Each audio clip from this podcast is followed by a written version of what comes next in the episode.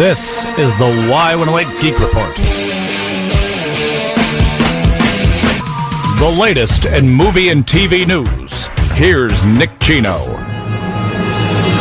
The Power Rangers go live. twenty eighteen is going to be the twenty-fifth anniversary of the original Power Rangers, so they're bringing all that Mighty Morphin action to the stage with a new interactive stage show that will celebrate everything Power Rangers, including the latest series called Ninja Steel. The tour includes a bunch of Canadian dates, including the Sony Center in Toronto on March the twenty-third, Center in the Square in Kitchener on March the twenty-fourth, and the Bell Center in Montreal on March the twenty-fifth. Tickets go on sale this Friday at ten a.m. It's going to be Morphtastic.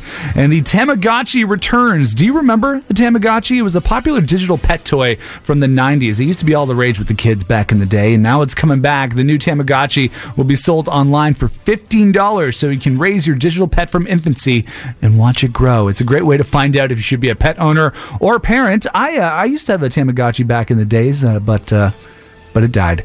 And there's a Walking Dead crossover on the way. Speaking of dead, The Walking Dead is crossing over with its uh, spin-off show, Fear of the Walking Dead. The news was announced at New York Comic Con over the weekend. It wasn't revealed which characters will be crossing over to which show, but it will happen sometime in twenty eighteen. In the meantime, the original show is coming back for its eighth season, which premieres on A M C on October the twenty-second. There's going to be zombies and stuff.